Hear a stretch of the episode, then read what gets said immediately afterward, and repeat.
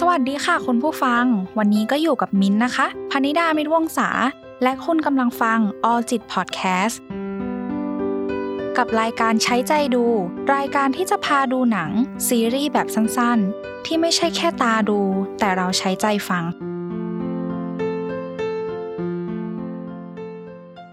ในยุคที่ทุกคนจะต้องประสบพบเจอเรื่องราวในชีวิตมากมาย ซึ่งอาจทำให้เกิดความเครียด ความเหนื่อยล้า การได้ดูหนังหรือซีรีส์ดีๆ สักเรื่อง อาจช่วยบรรเทาความเครียด ความเหนื่อยล้าที่เกิดขึ้นจากตรงนั้นได้ วันนี้มิ้นเลยอยากจะมาแนะนำมารีวิว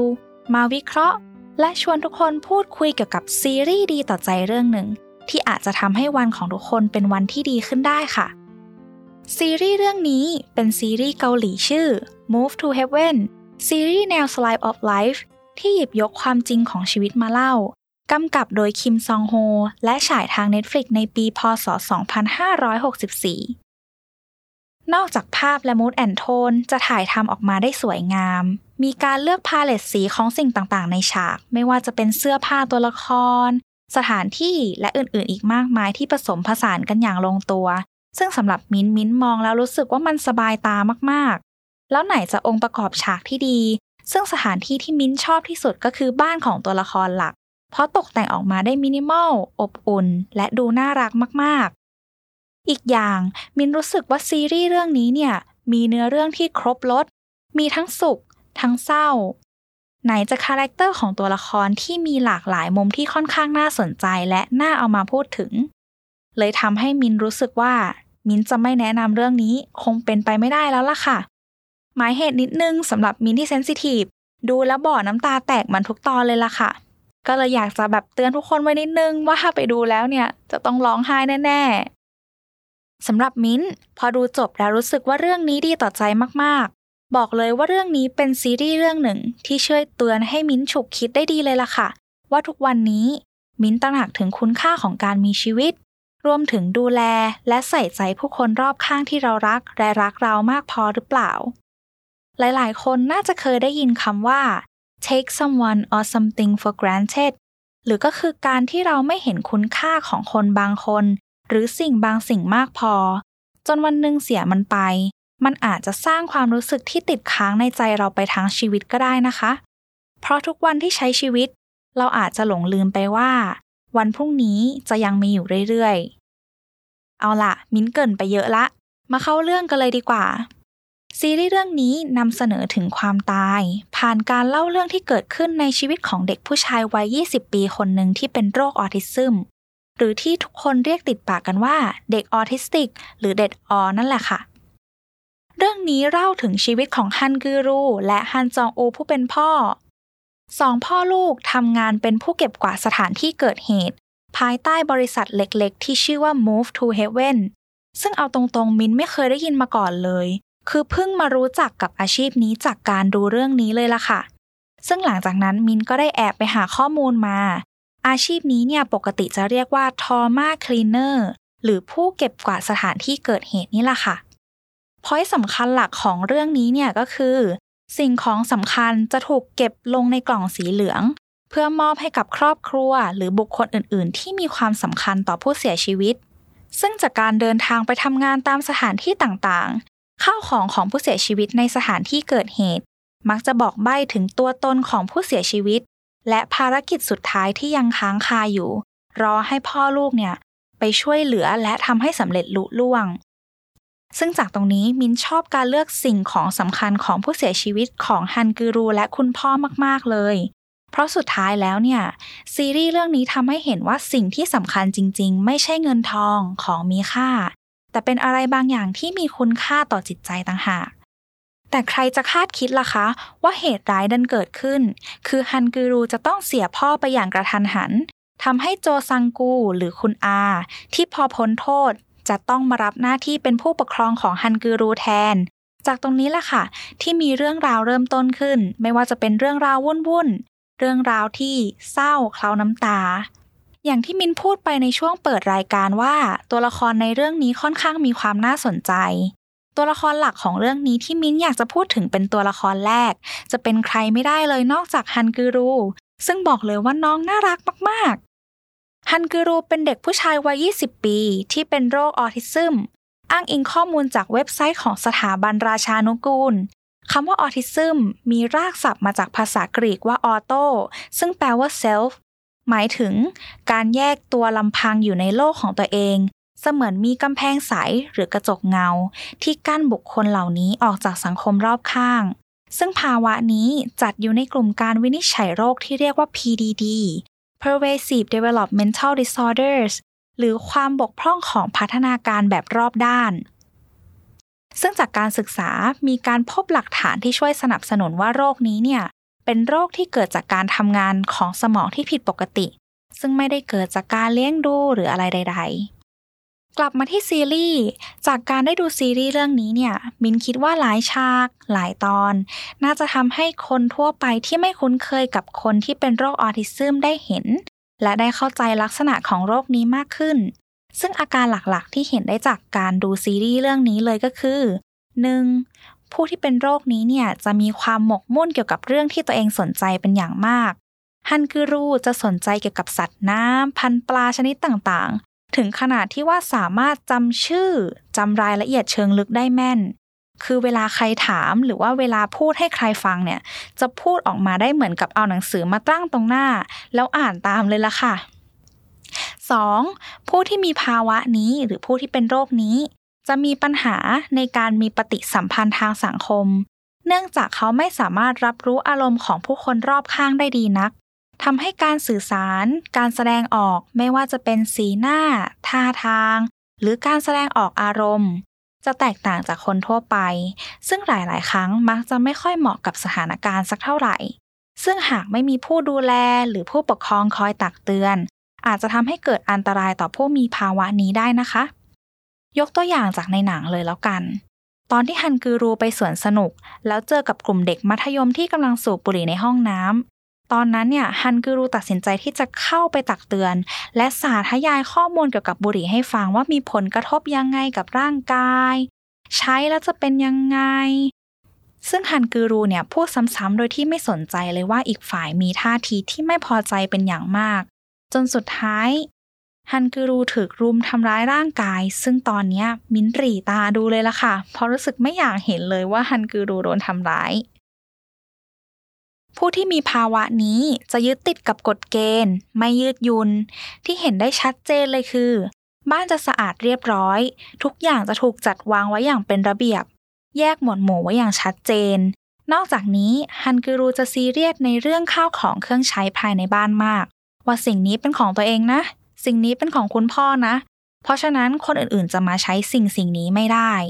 อย่างเช่น ตอนที่โจซังกูหรือว่าคุณอาเนี่ยเข้ามาเป็นผู้ปกครองและต้องเข้ามาอยู่ในบ้านแรกๆ แล้วจะใช้ห้องของคุณพ่อ ฮันกูรูเนี่ยยืนยันว่าไม่ให้เข้า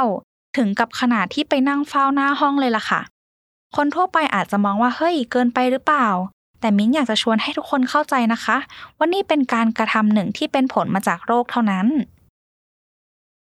เพิ่มเติมเกี่ยวกับฮันกูรูสักเล็กน้อย มินคิดว่าลักษณะอย่างหนึ่งที่น่าสนใจของฮันกูรูคือ ฮันกูรูมีความสามารถพิเศษ คือการจำอะไรได้จากการเห็นหรือจากการอ่านแค่ครั้งเดียว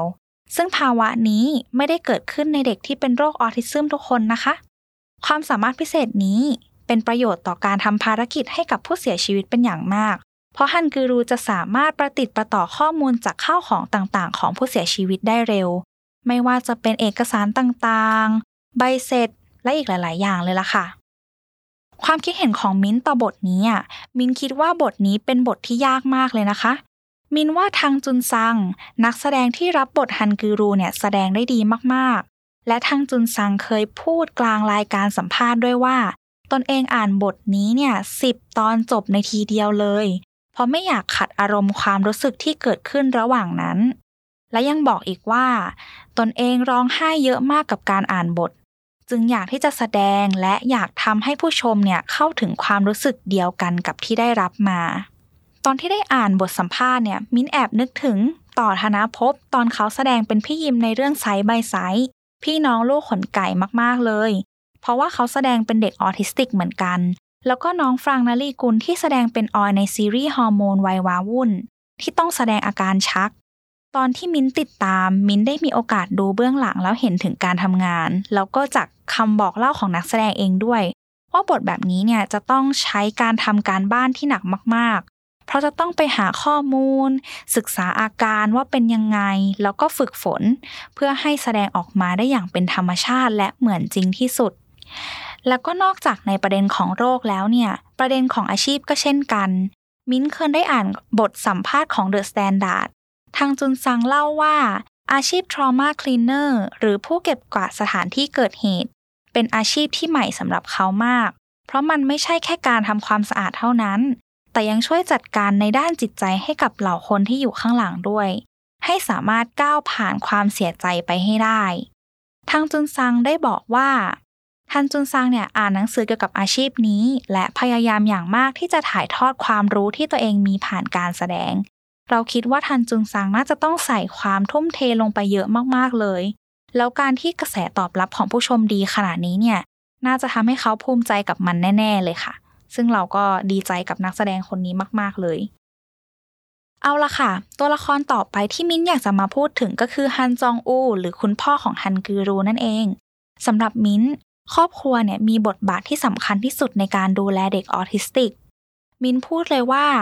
ฮันจองอูหรือว่าคุณพ่อของฮันกือรูเนี่ย เป็นคุณพ่อตัวอย่างที่มีลูกเป็นเด็กพิเศษเลยล่ะค่ะ เพราะคุณพ่อเนี่ยรู้ธรรมชาติของลูกว่าเป็นยังไง ยึดติดกับกฎเกณฑ์ใช่ไหม พ่อเข้าใจและปรับตามนั้น ฉากที่มินคิดว่าน่าสนใจก็คือ พอถึงเวลาอาหารเช้า พ่อทำอาหารแล้วก็เอาไข่ดาวที่ทำไว้เนี่ยมาวางบนโต๊ะ แล้วไข่แดงแตกปรากฏว่าพอเห็นว่าลูกไม่สบายใจ แสดงออกว่ากระวนกระวาย เริ่มมีอาการออกมา ก็เลยสลับของตัวเองไปให้ ซึ่งสำหรับเราเราคิดว่ามันเป็นฉากที่น่ารักมากๆ อีกประเด็นที่มินประทับใจก็คือฮันกูรูรู้จักตัวเอง รู้ดีว่าตนเองเป็นโรคอะไร แต่คุณพ่อไม่เคยทำให้ฮันกูรูรู้สึกว่าสิ่งที่เป็นเป็นข้อด้อย คุณพ่อสร้างความรู้สึกที่ดี และสร้างความเชื่อมั่นในตัวเองให้ลูก ว่าลูกทำได้ทุกอย่างเหมือนคนอื่นๆทำงานได้ ขับรถได้ นอกจากนี้ คุณพ่อยังเป็นเจ้าของโค้ดที่มินชอบที่สุดในเรื่องนี้ด้วย คุณพ่อเคยบอกกับฮันกูรูเอาไว้ว่า ถึงจะมองไม่เห็นคนนั้น ไม่ได้แปลว่าไม่ได้อยู่เคียงข้าง และตราบใดที่จดจำได้ เขาจะไม่มีวันหายไป ซึ่งตอนที่คำพูดคำนี้ออกมา มินฟังแล้วแบบโอ้โห ฉากนี้นี่คือแบบน้ำตาไหลออกมาเป็นลิตรอะบอกเลย มาถึงตัวละครที่สาม ตัวละครที่จะพูดถึงต่อไปนี้ก็คือ คุณอาสุดเท่ลุกบาดใจสาวๆ ที่เราเชื่อว่า หลายๆ คนเนี่ยดูแล้วน่าจะไม่ชอบในช่วงแรกๆ และคิดว่าเฮ้ยทำไมเป็นผู้ปกครองของฮันกูรูแล้วทำแบบนี้พูดแบบนี้กับฮันกูรูล่ะ ใช่แล้วค่ะ เรากำลังจะพูดถึงโจซังกูหรือคุณอาโจซังกูเป็นนักมวยที่หารายได้จากการชกต่อย ใช้ความรุนแรง เป็นตัวละครหนึ่งที่การแสดงออกของเขาออกจะหำหามไปสักหน่อย พูดจาขวานผ่าซาก มองโลกในแง่ร้าย แต่หลังจากที่ได้ใช้ชีวิตร่วมกับฮันกูรู รวมถึงได้ทำงานที่ Move to Heaven ทำให้ความคิดและทัศนคติที่มีต่อโลกใบนี้ของเขาเปลี่ยนแปลงไป เอาจริง ๆ พอมินได้รู้จักตัวละครนี้มากขึ้น เราว่าโจซังกูเป็นคนคนหนึ่งที่จิตใจดี เพียงแต่สื่อสารและแสดงออกถึงความรักความอบอุ่นไม่เป็นเท่านั้นเอง จากการที่เขาได้ทำงานเป็นพนักงานเก็บกวาดสถานที่เกิดเหตุร่วมกับฮันกูรู เวลาที่ฮันกูรูดื้อจะไปทำภารกิจให้กับผู้ตาย ถึงแม้ว่าโจซังกูจะมีความคิดเห็นที่แตกต่าง ไม่เห็นด้วยซะทุกครั้ง แต่สุดท้ายก็ให้ความช่วยเหลืออยู่ดี จากมุมมองของมิ้นเอง ซึ่งหมายเหตุสำหรับคนที่ยังไม่ได้ดูนะคะ และอยากจะดู หลังจากนี้เนี่ยจะมีการเปิดเผยเนื้อหา ที่ค่อนข้างสำคัญเลยล่ะอาจจะทำให้หมดสนุกได้ เพราะฉะนั้นก็ขอให้กดข้ามตรงนี้ไปนะคะ จากการที่โจซังกูเป็นแบบนี้เนี่ย ส่วนหนึ่งมินคิดว่าอาจจะมาจากเหตุการณ์ในอดีต ที่ต้องพบเจอกับปัญหาครอบครัว พ่อแม่ใช้ความรุนแรงทำให้โจซังกูและฮันจองอูซึ่งเป็นพี่ชาย ตัดสินใจที่จะออกไปใช้ชีวิตกันเอง แต่สุดท้ายแล้วเนี่ย พี่ชายไม่ได้ทำตามสัญญา ไม่ว่าเขาจะรอกี่วัน พี่ชายก็ไม่มาสักที สุดท้ายทำให้เขารู้สึกเกลียดพี่ชาย มองว่านี่คือการที่ถูกหักหลัง ถูกโกหกทำให้โจซังกูโตขึ้นมาด้วยความที่ไม่มีความไว้ใจหลงเหลือให้ใคร ไม่ไว้ใจใครมากพอ ที่จะเริ่มต้นแสดงออกถึงความเป็นมิตร และแสดงความรักความอบอุ่นกับใครนั่นเอง ซึ่งก่อนจะพูดถึงตัวละครต่อไป มิ้นอยากจะเล่าถึงเบื้องหลังของคุณอีเจฮุนสักหน่อย อีเจฮุนก็คือนักแสดงที่รับบทโจซังโก ในเรื่องเนี่ยจะเห็นว่าโจซังกูสูบบุหรี่หนักมาก แต่ในชีวิตจริง อีเจฮุนเล่าว่าตนเองเป็นคนที่ไม่สูบบุหรี่เลย และยังต้องฝึกสูบบุหรี่เพื่อแสดงหนังโดยเฉพาะเลยถึงขั้นที่ว่าหมดสติและถูกหามตัวส่งโรงพยาบาลเลยล่ะค่ะ บอกเลยว่าคุณอีเจฮุนเนี่ยทุ่มเทมากๆจริง ๆ จากการได้อ่านบทสัมภาษณ์อีเจฮุนเล่าว่าเขาผ่านการแสดงมาหลายเรื่อง และทุกเรื่องจะเกี่ยวข้องกับความสนใจของตัวเองตลอด แต่นี่คือซีรีส์เรื่องแรกที่อยากจะแนะนำให้ทุกคนดู ในบรรดาทั้งหมดที่ผ่านมาเลย และเรื่องนี้เนี่ยยังทำให้เขาได้ข้อคิดเตือนตัวเองได้ว่า การติดต่อกับคนที่รักเป็นเรื่องสำคัญจริง ๆเรื่องที่เราคิดว่าน่าสนใจที่อีเจฮุนเล่าเกี่ยวกับเบื้องหลัง เราอยากจะเอามาแชร์ให้ทุกคนฟังด้วยค่ะ เกี่ยวกับเสื้อโค้ทสีเขียวทหารที่เป็นชุดประจำตัวของตัวละครโจซังโก อีเจฮุนเล่าว่า มันเป็นชุดง่ายๆ ที่ซังกูใส่อยู่ตลอด แต่เมื่อคนเห็นเขาในชุดนี้จะรู้สึกเหมือนถูกคุกคามและตีตัวออกห่างสำหรับซังกูแล้วแจ็คเก็ตตัวนี้เหมือนกับเกราะที่ป้องกันเขาจากคนอื่นๆ นอกจากนี้อีเจฮุนยังเล่าอีกว่า ตอนเข้าฉาก ชุดนี้เนี่ยช่วยให้เขาเข้า character ได้ง่ายขึ้น เพราะทีมงานทุกคนเนี่ยจะหลบเขาหมดเลยทำให้เขาได้เห็นปฏิกิริยาของคนจริง ๆ ว่าอิทธิพล character ต่อคนรอบข้างเนี่ยเป็นยังไง มาถึงตัวละครสุดท้ายคือยุนนามูสำหรับเราเราคิดว่ายุนนามูเป็นตัวละครที่น่ารักมากๆ ยุนนามูเป็นเพื่อนสนิทที่บ้านอยู่ตรงข้ามกับฮันกูรู คอยช่วยเหลือในสิ่งที่ฮันกูรูจะทำอยู่เสมอ และหลาย ๆ ครั้งก็ไปทำงานกับฮันกูรูด้วย ซึ่งได้รับการไม่เห็นด้วยจากแม่เป็นอย่างมากเลยล่ะค่ะ เราคิดว่าสำหรับคนทั่วไปที่ไม่คุ้นเคยกับเด็กออทิสติก การพยายามทำความเข้าใจ ให้คำแนะนำในเรื่องการปฏิบัติตัวต่อสถานการณ์ต่าง ๆ และสนับสนุนพวกเขาในแบบที่ยุนนาโมทำน่าจะเป็นสิ่งที่ดีที่สุดที่คนคนหนึ่งจะทำให้ได้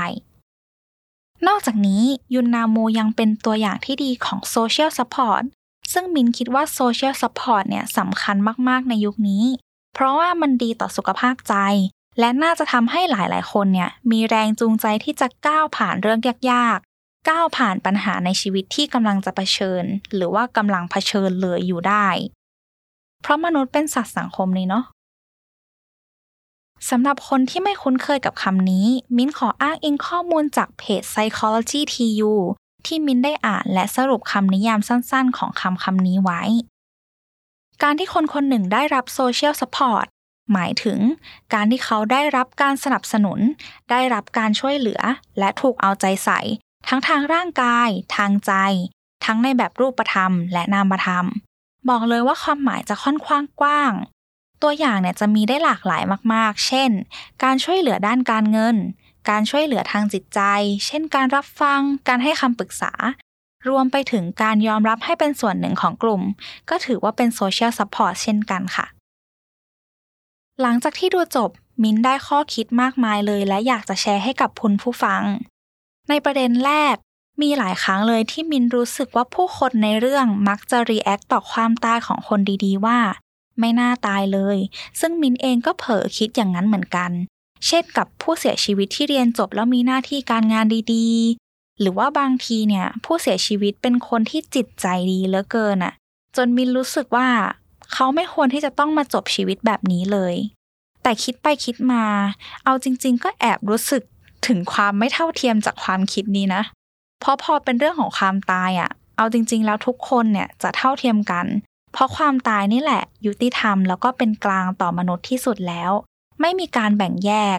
เป็นอะไรที่ไม่ว่าคนคนนั้นจะเป็นยังไง ใช้ชีวิตมายังไงจะดีจะร้าย สุดท้ายแล้วทุกคนต่างก็ต้องเจอกับความตายกันทั้งนั้น เป็นเรื่องที่ไม่มีใครสามารถหลีกเลี่ยงได้ พอรู้แบบนั้นแล้ว มิ้นอยากจะย้ำเตือนกับตัวเองและทุกๆ คนว่า ความตายเป็นเรื่องธรรมชาติ ขอบคุณที่ตัวเองยังมีชีวิตอยู่กันเถอะ ทุกคนมีชีวิตเดียว และไม่มีใครรู้ว่าวันสุดท้ายจะมาถึงเมื่อไหร่ เพราะฉะนั้นอยากทำอะไรก็ทำอยากใช้ชีวิตยังไงก็ใช้ ถ้าสิ่งที่เราเลือกเราตัดสินใจที่จะทำเนี่ยไม่ได้ไปสร้างความเดือดร้อนให้กับคนอื่นในสังคม ประเด็นที่สองที่มิ้นอยากจะพูดถึงก็คือ คนจะต้องเจอกับการสูญเสีย คนที่รักเราและเรารักจะไม่ได้อยู่คำฟ้าอยู่ไปตลอด วันหนึ่งตายจากกันแล้วก็ไม่มีวันที่โอกาสนั้นจะหวนคืนกลับมาอีก ถ้าไม่อยากรู้สึกเสียใจ รู้สึกเสียดายไปทั้งชีวิต มิ้นอยากจะสนับสนุนให้ทุกคนใส่ใจ และทำดีกับคนรอบข้างตอนที่เขายังมีชีวิตอยู่แล้วก็อยากจะเล่านิดนึงว่ามิ้นเคยดูคลิปวิดีโอใน YouTube จากช่อง Demon and Joe มาค่ะ เป็นสองคู่หูที่พากันตระเวนเที่ยวทั่วโลก ซึ่งโจเนี่ยได้ออกมาพูดถึงประสบการณ์เฉียดตาย และการใช้ชีวิตหลังผ่านเหตุการณ์ที่ตัวเองรอดจากการถูกยิงเข้าที่หลัง โจเล่าว่าโจได้ไปเที่ยวงานคาร์นิวัลที่บราซิล และถือโอกาสไปใช้เวลากับครอบครัวด้วย สิ่งที่เกิดขึ้นคือขณะที่โจอยู่บนรถกับคุณลุง โจเล่าว่ามันเหมือนกับภาพที่เห็นในหนังอะ่ะ คือมีรถจักรยานยนต์สองคันจอดขวางถนนไว้ แล้วตรงกลางถนนเนี่ย มีคนร้ายถือปืนแล้วเล็งมาที่รถ ลุงของโจซึ่งเป็นคนขับตัดสินใจที่จะขับรถฝ่า โจที่นั่งอยู่เบาะหลังพยายามที่จะหลบกระสุนที่สาดใส่รถ แต่สักพักโจรู้สึกถึงความรู้สึกอุ่นๆ ร้อนๆที่หลัง นั่นเป็นตอนที่โจรับรู้ได้ว่าตนเองถูกยิง และโจยังเล่าอีกว่าก่อนหน้าที่จะเกิดเหตุการณ์ โจทะเลาะกับเดมอน ซึ่งเป็นเพื่อนที่สนิทที่สุดในเรื่องเล็ก เรื่องเล็กที่ว่าก็คือโจแค่ไม่อยากแบ่งผ้าขนหนูให้กับเดมอนใช้เท่านั้น อีกอย่างคือโจไม่ได้พูดคุยกับคนในครอบครัวและเพื่อนสนิทมาประมาณหนึ่งสัปดาห์ โจคิดว่าถ้าวันนั้นเป็นวันสุดท้ายคงเป็นเรื่องน่าเสียดายและน่าเสียใจมากๆ ถ้าตัวเองต้องตายไปจริง ๆ เพราะจะไม่มีโอกาสได้พบเจอและพูดคุยกับคนเหล่านี้อีกแล้ว โจคิดว่าความโชคดีอย่างหนึ่งของ โจก็คือการหมั่นออกกำลังกาย มั่นสร้างกล้ามเนื้อให้แข็งแรง ซึ่งเป็นปัจจัยหนึ่งที่ทำให้โจเนี่ยรอดชีวิตมาได้จากเหตุการณ์นั้น และหลังจากเหตุการณ์นั้นเนี่ย โจบอกว่าโจได้ตระหนักแล้วล่ะ ตระหนักถึงความเปราะบางของชีวิต จึงตัดสินใจที่จะทำคลิปวิดีโอนี้ขึ้นมาเพื่อบอกทุกคนว่า ชีวิตมันสั้น ใช้ชีวิตตามที่คุณต้องการ อย่าใช้ชีวิตเหมือนกับว่าวันพรุ่งนี้จะมาถึง พยายามใช้เวลากับคนที่คุณรักให้ดีที่สุด บอกให้เขารับรู้ว่าคุณเป็นห่วงเขามากแค่ไหน ก่อนจะจากกันไป มิ้นอยากจะแนะนำเพลงประกอบซีรีส์เรื่องนี้ ซึ่งเป็นเพลงหนึ่งที่เพราะมาก มิ้นชอบมากๆเลยล่ะค่ะ เพลงนั้นเนี่ยชื่อว่า Here is Your Perfect ของเจมี่มิลเลอร์เราคิดว่าเนื้อเพลงค่อนข้างเศร้าอยู่เหมือนกัน มันเหมือนเป็นเพลงที่เป็นความในใจของคนคนหนึ่งที่ยังรักใครสักคนอยู่ แต่ต่างคนต่างมีความต้องการเป็นของตัวเองที่มันไม่ตรงกัน พอมาถึงจุดหนึ่งคนคนหนึ่งก็เป็นสิ่งที่อีกคนต้องการไม่ได้ เลยตัดสินใจแยกทางกัน ถึงแม้จะเสียใจ แต่ถ้าเป็นสิ่งที่อีกฝ่ายหนึ่งต้องการ ก็คงมีแต่จะต้องยอมรับมันใช่ไหมล่ะคะ ซึ่งเราเนี่ยแนะนำอยากจะให้ทุกคนไปฟังมากๆ เพราะเรารู้สึกว่าเป็นเพลงที่บอกเล่าความจริงของชีวิตได้ดีนะ และความสัมพันธ์ก็แบบนี้ใช่ไหมล่ะคะ ใช่ก็อยู่ ไม่ใช่ก็แยกย้ายกันไป ไม่มีใครถูกหรือใครผิดทางนั้น เอาละค่ะ มินได้แนะนำเรื่องราว วิเคราะห์ตัวละคร และพูดถึงข้อคิดที่ได้กันไปแล้ว หลังจากดูจบ มินเชื่อว่าคุณผู้ฟังที่ดูแล้วบางคน ด้วยความที่เรามีประสบการณ์ในชีวิตที่แตกต่างกัน น่าจะทำให้มีความคิด มีมุมมองจากการดูซีรีส์เรื่องนี้ที่แตกต่างไปจากมิ้นคงจะดีมากเลยนะคะ ถ้าทุกคนมาแบ่งปันให้มิ้นและคุณผู้ฟังคนอื่น ๆ ได้อ่านด้วยว่าคุณมีความคิดเห็นอย่างไรบ้าง โดยการคอมเมนต์ที่ใต้คลิปนี้ สำหรับวันนี้ สวัสดีค่ะ และพบกันใน episode หน้านะคะ สามารถรับฟัง All จิต Podcast ได้ที่ Spotify, Apple Podcast, Google Podcast, Podbean และ b ล็อกดิค่ะ All จิต Podcast ดาวน์โหลดได้แล้ววันนี้ทั้ง iOS และ Android